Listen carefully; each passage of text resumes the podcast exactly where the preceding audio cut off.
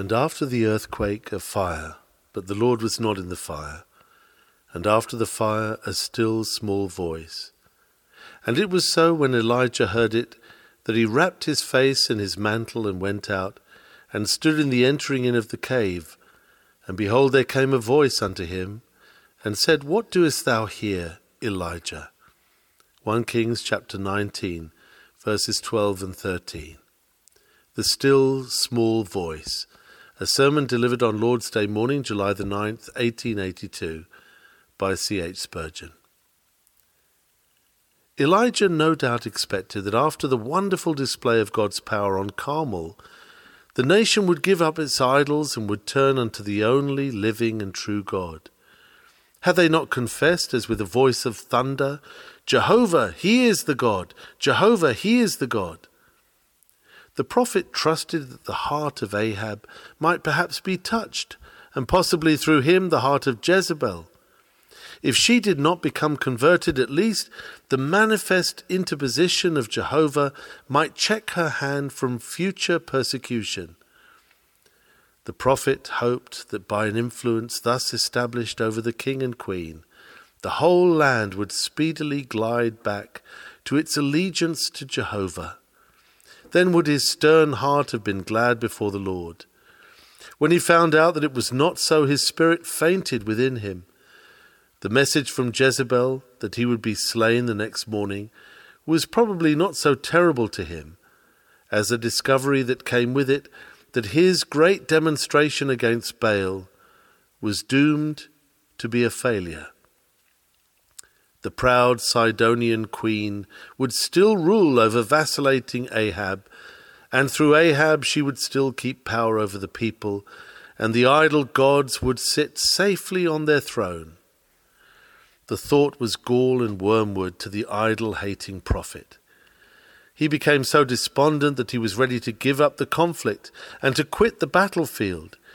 He cannot bear to live in the land where the people were so blindly infatuated as to honour Baal and to dishonour Jehovah. He resolves to go right away. But whither shall he go? He traverses the land in hot haste. He flies into the wilderness. He will not lie down till he reaches a solitude where foot of man has not defiled the sward. But in which direction shall he hasten? He, the great law vindicator, thinks of the spot where once stood the great lawgiver, and he hastens off to Horeb, to the mount of God. In a cave he lodges, perhaps in the very cleft of the rock where aforetime God had hidden his servant Moses, while he made all his glory to pass before him. But what a retreat before a beaten enemy! Where now is the dauntless courage which faced all Israel, one against thousands. How are the mighty fallen? Is this my Lord Elijah, crouching in a cavern? Is this the man who seemed to leap into Israel's history like a lion roaring on its prey? Is this Elijah the Tishbite who brought both fire and water from the skies? Yes, it is even he. He has become faint hearted and weary, and therefore he has fled his master's service. It is well for us who are always weak, that can so clearly see that the strong are only strong because God makes them so. Their occasional weakness proves that they are naturally as weak as we are. It is only by divine strength that they are made mighty, and this strength is ready to gird us also for the conflict. We take comfort from this, though we do not from it excuse our own infirmity. The Lord of Elijah is our God, and as he sustained a man of like passions with ourselves, he can and will sustain us if we cry unto him. Observe very carefully and gladly how God dealt with his downcast servant. He knew that he was faithful at heart he understood that Elijah was a true man who loved his God and feared him and was very jealous for his honor. Therefore, he did not put his servant away in anger, but he determined to revive and restore him and bring him back to his holy warfare. Now must Elias learn the meaning of David's song. He restoreth my soul. He leadeth me in the paths of righteousness for his name's sake. The Lord began with him in much tenderness by refreshing his physical frame. He permitted him to fall into a sleep. And when he was awakened, there was a cake ready for him and a cruse of water. Then the Lord allowed him to sleep again, for this he greatly needed. We do not lose the time we spend in sleep when we are worn out with fatigue. It is the best economy of life to let the body have a sufficiency of kind nature's sweet restorer, balmy sleep. God gave his servant, after a second sleep, a second meal, and thus refreshed he was able to look at things in a more cheery light. Time was when Christian people thought very little of the corporeal system. They called their physical frame a vile body, as indeed it is in some sense, but not in every sense. If they had any doubts and fears and tremblings, our good fathers laid them all on the back of the devil, or else ascribed them to their own unbelief. When frequently their depressions arose from want of food or of fresh air, or from a torpid liver or a weak stomach, a thousand things can cast us down, and we ought not to despise the body through which they act upon us. Rather should we attend to natural laws, and so look to the God of those laws to help us. God, who made the body and who gave it such a close affinity to the mind, observes how dependent the soul is upon the body, and often begins his restoring work by healing our diseases. We who dwell in houses of clay are often cribbed, cabined, and confined from loftier things by reason of the dust to which our soul cleaveth. The Lord who heals his people began in Elijah's case by refreshing his languid frame. He restored Elias by sleep and by food. If any of you here present are depressed and in mental trouble, I would invite you to look to your health and not to blame yourselves till first you have seen whether your sadness arises from sickness or from sin, from a feeble body or a rebellious mind. Do not think it unspiritual to remember that you have a body, for you certainly have one, and therefore ought not to ignore its existence. If your heavenly Father thinks of your physical frame, he therein gives you a hint to do the same. If the Lord in his wisdom began with the high spirited Elias by feeding and refreshing his mortal body, we ought to count it wisdom to look to our outward parts. It is of heretics that we read that they inculcate neglecting of the body. Wise men value it as the temple of the Holy Ghost. With us, it is often the case that the spirit truly is willing, but the flesh is weak. It is no small thing to get the flesh put into order. The physician is often as needful as the minister. When the man of God had been refreshed by the great physician, he was led of the Lord to Horeb, where he would be quite alone. The Lord knew that he needed quiet as well as sleep and food, and there among the lone crags, where utter desolation reigns undisturbed, Elias found himself somewhat at home. When the quiet had, in a measure, calmed his mind, the Lord began to speak with him. He bade him go forth and stand upon the mount before the Lord.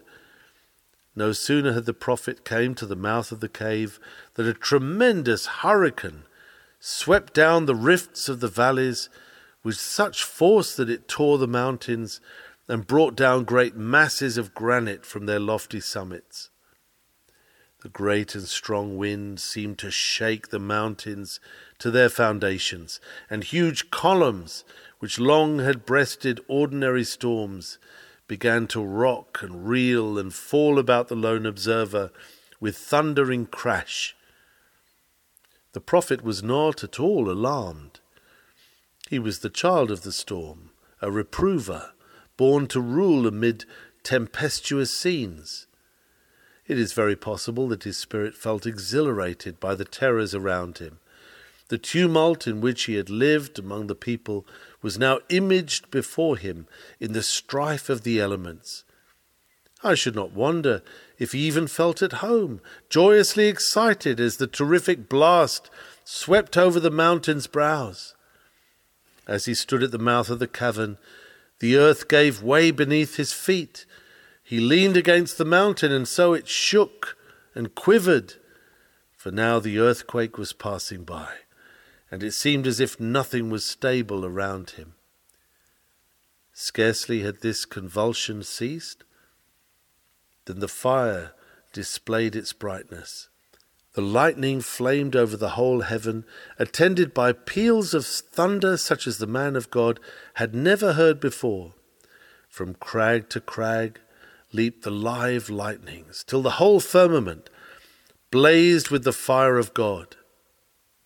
Yet we do not find that the prophet was in the least cowed or dismayed. He was a brave spirit, calm amid the storm. As the eagle mounts in the centre of the lightning and rises on the wings of the storm, so did it seem with Elijah's spirit. He was aroused by the fury of the elements, but he was not afraid. And now the thunder ceased, and the lightning was gone, and the earth was still, and the wind was hushed, and there was a dead calm.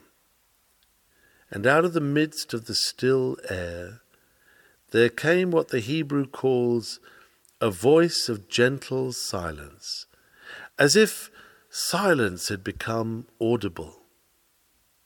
There is nothing more terrible than an awful stillness after a dread uproar. Even the noise of the wind and of the storm, which could not cow Elijah, were not so terrible as the still small voice by which Jehovah called his servant near. Then the prophet covered his face and went to the mouth of the cave and stood to listen, for the still small voice had won the solemn attention of his soul. It had for him what all the rest could not do. For this reason, that the Lord was not in the wind, nor in the earthquake, nor in the fire, but the Lord was in the still small voice, and Elias knew it. And he was awed, and prepared himself to hear what God the Lord would speak. What is the lesson of this? May God the Holy Spirit help us this morning to learn it and to teach it. First, I call your attention to the chosen agency. Notice at the outset what it was not. It was not the terrible, it was not the tremendous, it was not the overwhelming, but something the reverse of all these. It was not a grand display of power, for God was in none of those great things which Elias saw and heard. That which conquered Elijah's brave heart was not whirlwind, was not earthquake, was not fire. It was the still, small voice.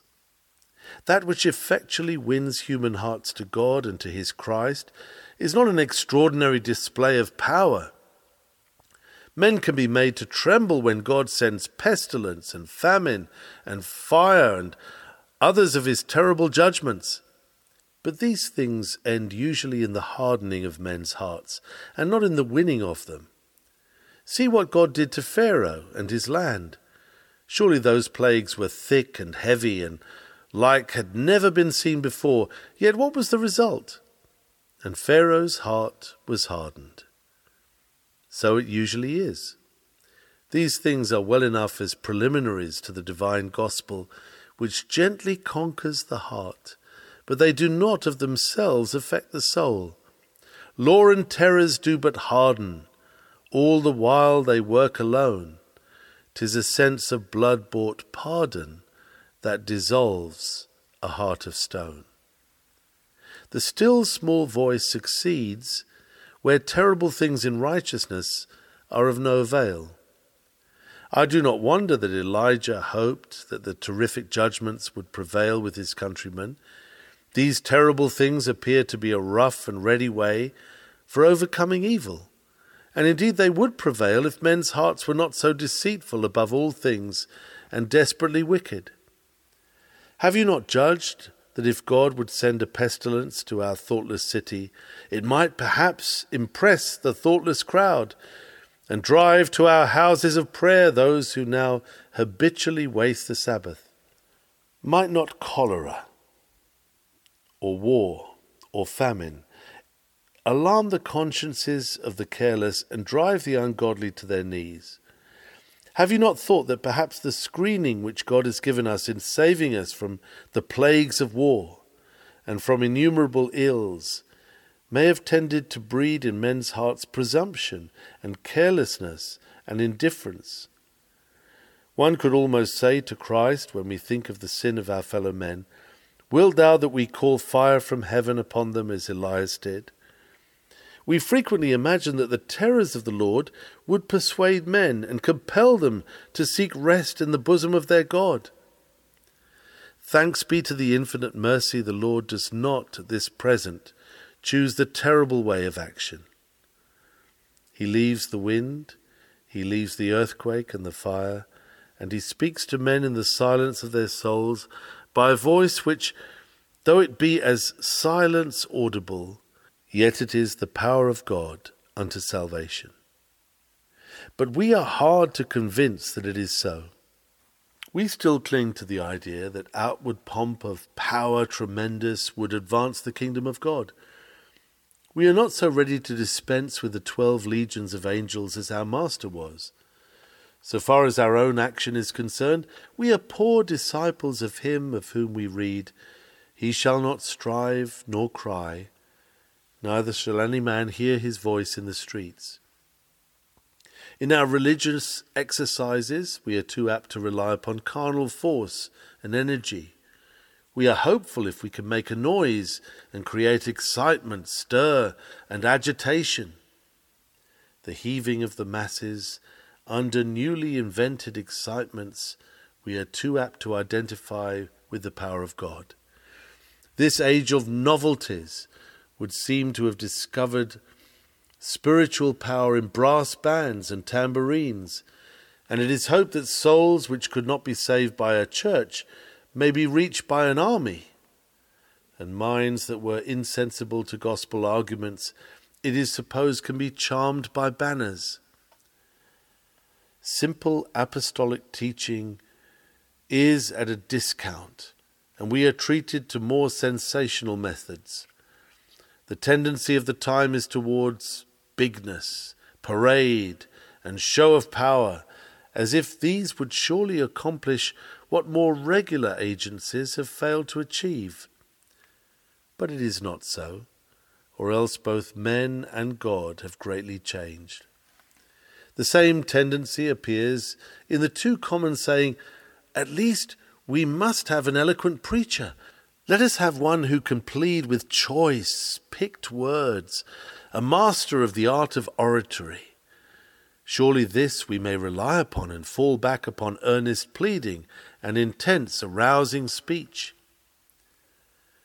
Yet peradventure God will not choose this form of power, for still he will not have our faith to stand in the wisdom of words, but he will have us learn this lesson not by might nor by power, but by my Spirit, saith the Lord. Crash after crash, the orator's passages succeed each other. What a tremendous passage! The hearers must surely be impressed. Wind, and the Lord is not in it. And now everything seems to shake, while, like a second John the Baptist, the minister proclaims woe and terror and pronounces the curse of God upon a generation of vipers. Will not this break hard hearts? No! Nothing is accomplished. It is an earthquake, but the Lord is not in the earthquake. Another form of force remains. Here comes one who pleads with vehemence. All on fire, he flashes and flames. Look at the coruscations of his sensational metaphors and anecdotes. Yes, fire. Might we not say fireworks? And yet the Lord does not work by such fire. The Lord is not in the fire. The furious energy of unbridled fanaticism the Lord does not use. He may employ great and terrible things as preliminaries to his soul saving work, but they are only preliminaries. The work itself is done in the secret silence of the heart. As they were in Elijah's case, so are these things in the cases of others. They startle and arouse, but they cannot convince and convert. That which is to quicken, enlighten, sanctify, and really bless is the still small voice of gentle silence. The words sound like a paradox, but the sense is clear to him who knows truth by experience. The voice which is not heard without is omnipotent within. We have sufficiently shown the negative side of it. God's work standeth not in the power of the creature. What then doth God use to touch the heart? Our Heavenly Father generally uses that which is soft, tender, gentle, quiet, calm, peaceful, a still small voice.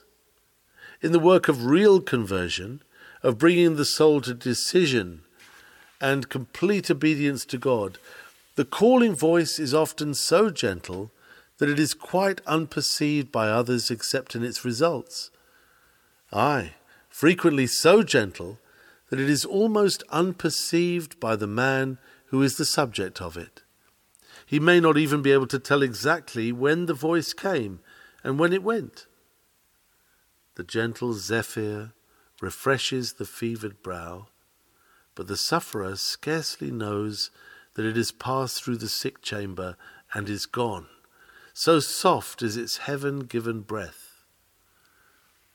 In reconciliation, there are no blows, no beats of drum, nor bolts of tempest.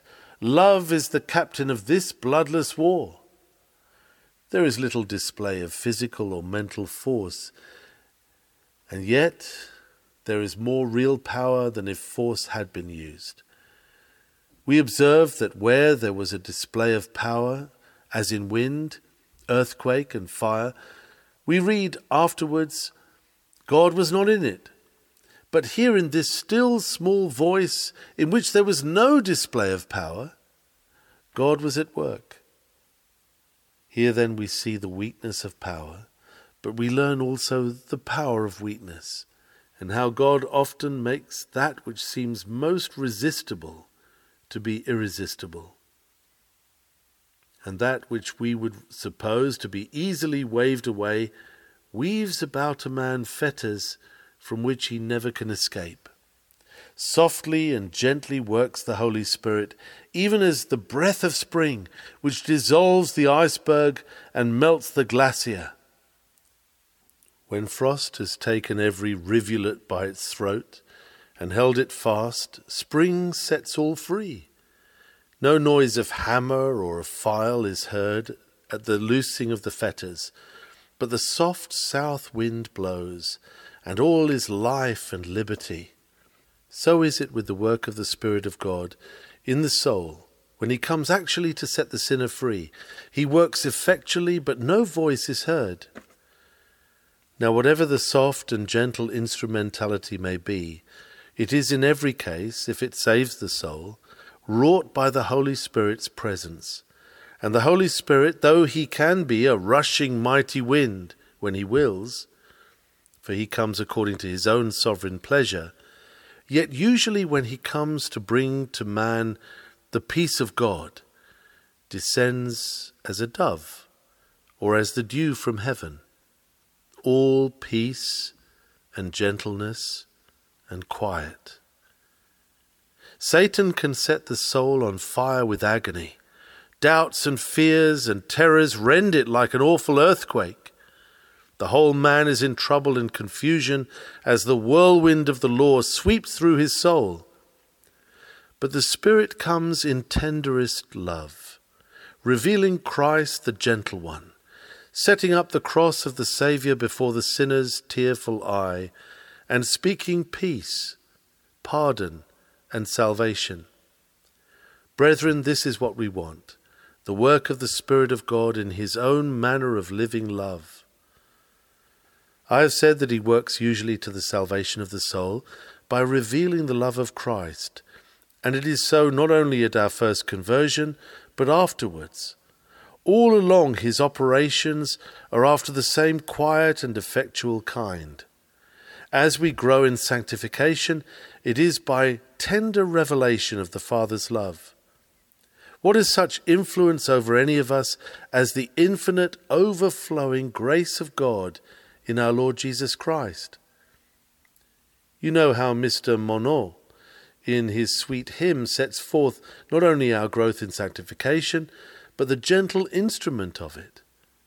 Yet he found me, I beheld him, bleeding on the accursed tree, heard him pray, Forgive them, Father, and my wistful heart said fondly, Some of self and some of thee.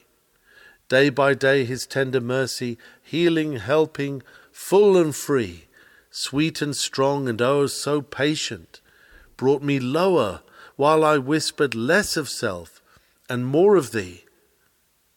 Still you perceive it is the operation of love upon the soul which works it all. Higher than the highest heavens, deeper than the deepest sea. Lord, thy love at last has conquered. Grant me now my spirit's longing, none of self, but all of thee. Thus, like the silent morning light, grace works upon the man. Its processes are carried on by love. There is not a touch of terror or bondage in the great reconciling deed within. The gospel, with its glad tidings, leaps out of the heart of God and enters into the heart of men. And rest follows, and sacred gratitude. God may devour his enemies with lions, but his friends he wins with love. Those that are obdurate he will break as with a rod of iron, dashing them in pieces like potter's vessels. But for his own, when he comes to save them, he touches them with the silver sceptre of mercy. Grace works with the oiled feather. Love is the chariot of omnipotence when it comes into the world of mind. This, my dear friends, to close this first head, coming quietly home to us, to each one of us individually, without animal excitement, this it is which unites us to Jesus by faith. Elias was calm and quiet when he heard that still small voice of God. He neither fell down in horror nor danced for joy. Yet his whole nature was touched, his inmost heart was convulsed. The silence which God had caused to be heard within him thawed his soul. This is how conversions are wrought. When the truth comes right home to the heart, when the man perceives that the message of grace belongs to him, when he grips and grapples with that truth, and that truth with him, then without help from the outside he seeks and finds eternal life.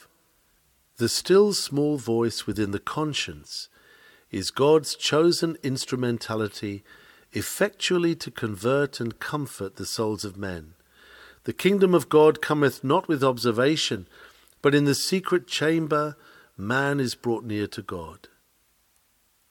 Notice the choice effects of this chosen mode of working.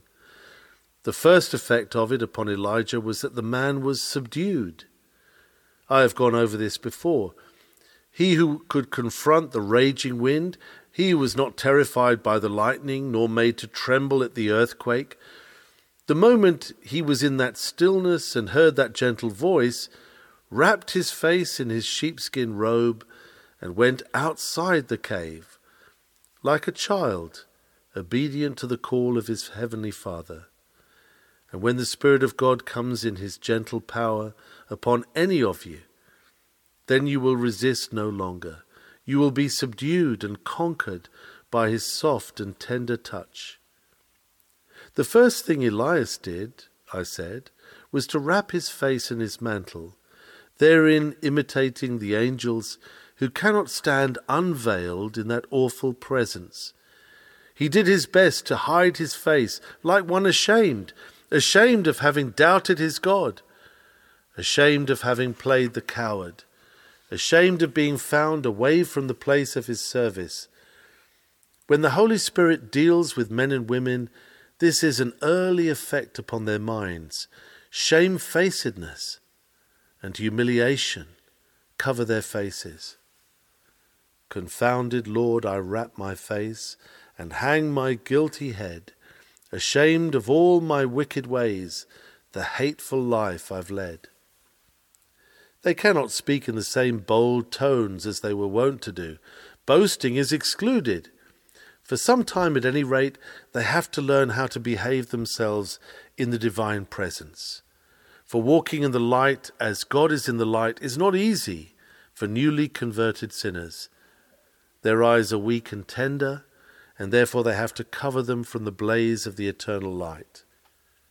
Love is the triumphant power where mere power and thunder fail, it leads the heart in glad captivity. Now, as I've said, nor wind nor tempest could produce this in Elijah, but the still small voice of God did it at once. Lord, thou hast won, at length I yield. My heart, by mighty grace compelled, surrenders all to thee. Against thy terrors long I strove but who can stand against thy love? Love conquers even me. If thou hadst bid thy thunders roll, and lightnings flash to blast my soul, I still had stubborn been. But mercy has my heart subdued, a bleeding Saviour I have viewed, and now I hate my sin. It appears in reading the chapter as if the prophet did not come out of the cave until he heard that voice.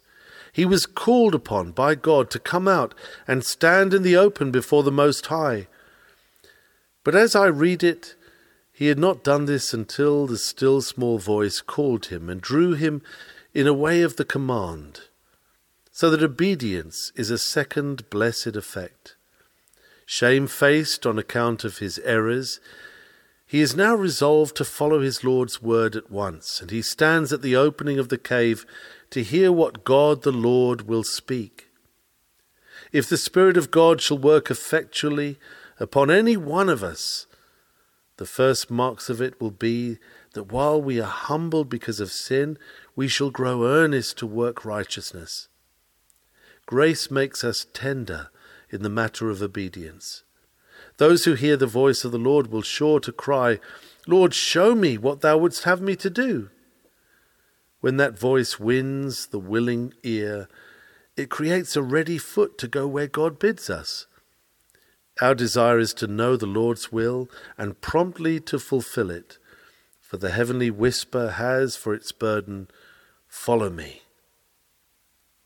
And now that Elias has come out into the clear air, the next effect upon him is that he has personal dealings with God. The voice says to him, What doest thou here, Elijah? It is a home inquiry made to himself alone. He knows that God is speaking with him, and therefore he feels the force of every word which searches him. Then he pours out the bitterness of his grief and tells the Lord what ails him. The Spirit is surely at work with you when your converse is with the Lord alone, when you want nobody to hear what you have to say, but are glad to enter into your closet and shut the door and pray to your Father that seeth in secret. This is real work, the work of God. When you feel every line of the Word of God as you read it, as if it were written for you and you alone. When you think that nobody else in the world can enter so fully into it, in your judgment as you now do, for the sentences seem shaped for you, and there are little words dropped into the threatening and the promise exactly adapted for you, then it is that the still small voice is executing its sacred office. This is a main point, this contact of the soul with God, this breaking down of the barriers of things visible, this closing in with God, the unseen. Oh, it is a sight such as angels delight to behold, when a man bows before the Most High and listens to his great Father's voice, and then tells out to him all his heart, without attempting to hide anything from him. This is never produced by whirlwind, fire, or earthquake. It is the effect of the voice of gentle silence, for God is in it. Vain are eloquence, argument, music, and sensationalism. The Spirit worketh all holy things, and He alone, and this He worketh in the solemn silence of a soul subdued by love. In the third place, let us say a little concerning the lesson which Elijah himself learned from this acted parable. He himself had taught the people by deeds rather than words, and now he is himself similarly instructed. He was taught several things which it was essential for him to know, and among them, first, that God does not always use the means which we suppose he will use. We sit down and think how a nation can be blessed, and we form our own idea of the most excellent way. But our thoughts are not the Lord's thoughts, for as the heavens are high above the earth, so are his thoughts above our thoughts, and his ways above our ways. I dare say you, my sanguine brother, have a well ordered scheme in your own mind which you would like to see worked out, by which the gospel would be made known to heathen lands very rapidly. So many workers of one kind are to assist a certain number of a higher grade, and by a wise division of labour and allotment of districts, the work is to be systematically done. Be not too fond of favourite methods, or you may suffer great disappointment. For God, as a rule, does not use our schemes. The great steps of the infinite are not to be measured by our childish walk. It is not ours to propose to Him what He shall do, nor how or when he shall do it, but we must leave to his sovereign will to choose and to command. And we shall yet see how wondrous he is in his workings. Elijah's life had been one continued storm, from the first time when he appears as the prophet of fire till he fled from Jezebel. He had always spoken out of the whirlwind, and either threatened or executed the judgments of the Lord and it may be he relied too much upon this form of ministry. No doubt it was right in him thus to rebuke a sinful and obstinate people, but still God would let him know that Carmel, with its complete victory over Baal's priests, till its rivulets ran red with blood, was not the way by which God would vanquish his enemies. Men would not worship God aright merely because in an excited moment they had slain a band of impostors. The heart is not won to loving reverence by slaughter. It is not by blood that men are baptized into spiritual worship. This same lesson has to be learned over and over by us all. Let us repeat it, not by might nor by power, but by my Spirit, saith the Lord. It is to be lamented that the most of professors obstinately cling to the fatal error of looking for displays of power of one kind or another. I hear that a certain church is seeking for a very clever man. She thinks that God is in the wind. I hear the deacons say, We must look out for the best man. No matter what we give, nor what church we rob of its minister, we must get a first class man and then we shall have a full house and see many converted. Nothing of the kind. It is not God's way to work by clever men and men who aim at grandeur of speech. He may, if he so pleases, permit the house to be thronged with attentive hearers, but converts will be few when people are relying upon cleverness Oh, but we must have a first rate organization. We must work the church up by revival services. Yes, do it, and do it again if you choose, and the result may be good if you can do the work humbly. But if you trust one iota upon the means employed, away will depart the Spirit, and you will see nothing but your own folly. That still small voice will be hushed and silent while the boastings of your wisdom resound like a howling wind or a thunder unaccompanied by rain. We must know this that God will work by what means he pleases, and next that all means are useless apart from him. All wind, all fire, all earthquake, all power and grandeur fail, unless the still small voice be there and God be in it. The church has had this dinned into her ears, and doctrinally she believes it. But alas, she practically goes forth and behaves as if the opposite theory were true. She looks for divine results to human causes, and is therefore full often deceived. Too much is her dependence fixed upon an arm of flesh, and while this is so, we cannot expect to see the bare arm of the eternal displayed in the midst of our camps. God would have Elijah know another thing, and he would have us know it, that our weakness may be our strength. Elijah did not know anything about those 7,000 converts of his who had been won by the silent voice of his devoted life. Because the success of Carmel melted like the morning mist, he thought that his career had been a failure all along, and that he had brought no one to reverence Jehovah.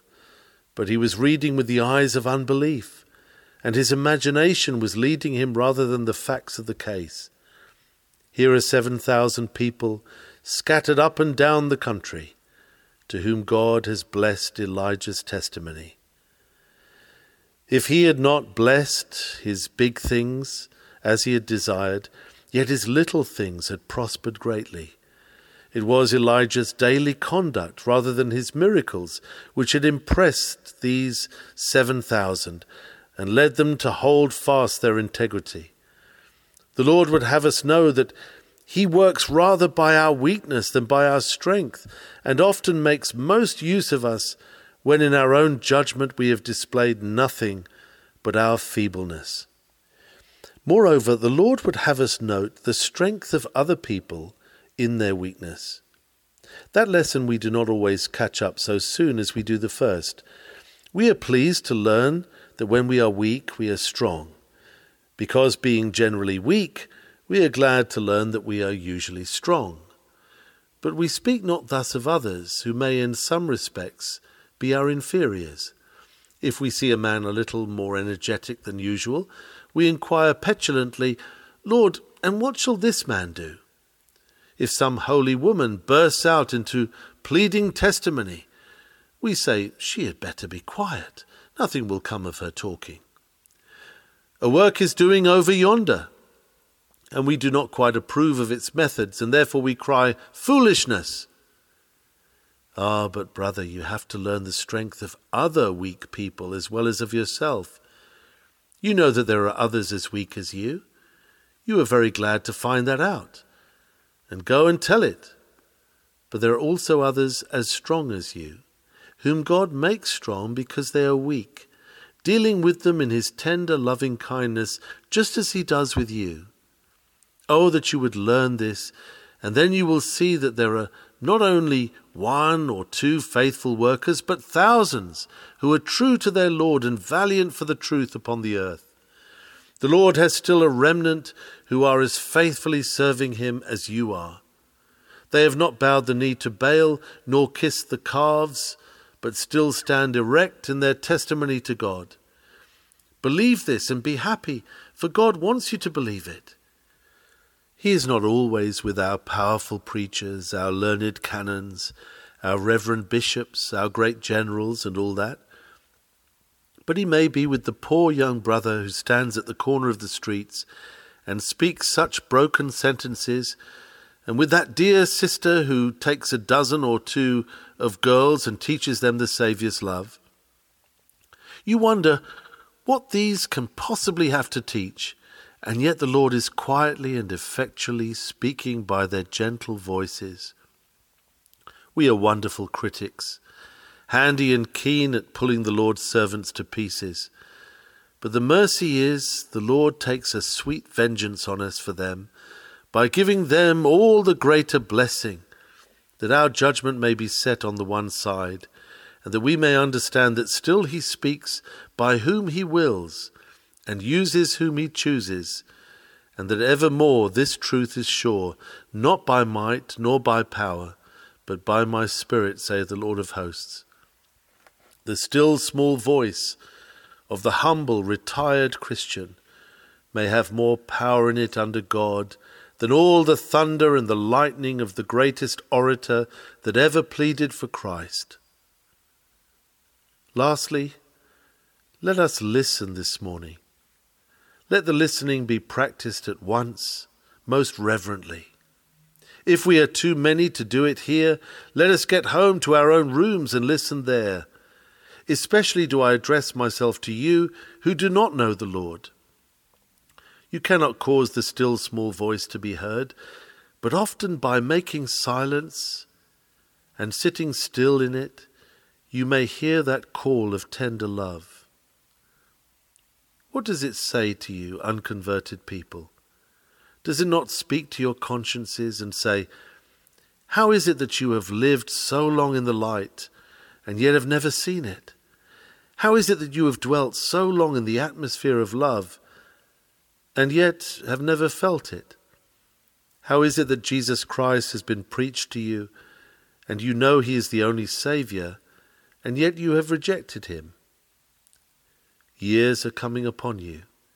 Your hair is turning grey you have always hoped and half resolved that there should be a time of change to you, and yet you are just the same. I will not speak for your conscience, but I do ask your conscience to inquire of you why you use your best friend so ill, why you slight his bleeding love, why you postpone him to any trifle, and are always saying, Go thy way for this time, when I have a more convenient season, I will send for thee. When conscience is done speaking, then let Jesus speak. And what will he say? I have loved thee and given myself for thee. Wherefore dost thou despise me? I have come to thee and spoken in accents of love, and I have bidden thee trust me, and I have said, I will not cast thee out, if thou wilt come to me. Why dost thou not come and trust? Let his soft voice be heard, the voice of the babe of Bethlehem, the voice of the dying Lamb on Calvary. Let him plead with you, Come unto me, and I will give you rest. Do hear his voice. Let other sounds be hushed, that you may hear it. Get quiet at home and bend your ear, hearkening diligently to the voice of mercy from the bleeding Son of God. Then let the great Father speak and say, Come to me, my child. Thou hast wandered, but I am ready to receive thee still. If thou wilt come to me in truth, confessing thy transgression, I am faithful and just to forgive thee thy sin and to save thee from all unrighteousness. Come unto me, and thou shalt live in my household and enjoy all the privileges of my children. Equally hearken diligently to the teachings of the Holy Ghost. Sit down and say, Speak, blessed Spirit, speak to me. You cannot do better this afternoon than set aside a silent time that you may incline your ear unto the Spirit of grace. Give yourself an hour quite alone and sit still and say, Now, Lord, thou blessed Spirit, speak to the breaking of my heart with shame for my transgressions Speak then to the healing of my heart as I believe in Jesus. Speak to me while I wait for thee. Oh, how many would get a blessing if they did this.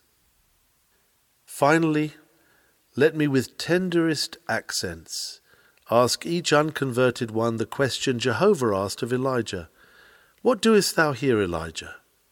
What brought you here this morning? Did you come to worship God or to gratify curiosity? or merely because it is a proper thing to go to a place of worship on a Sunday. What doest thou here, Elijah? What hast thou been doing all the morning? When the hymn was lifted up, didst thou praise or didst thou mock? And when prayer was offered, didst thou join in it? Or hast thou been sitting there insulting the Most High by offering him the outside of devotion, while thy heart has been far from him?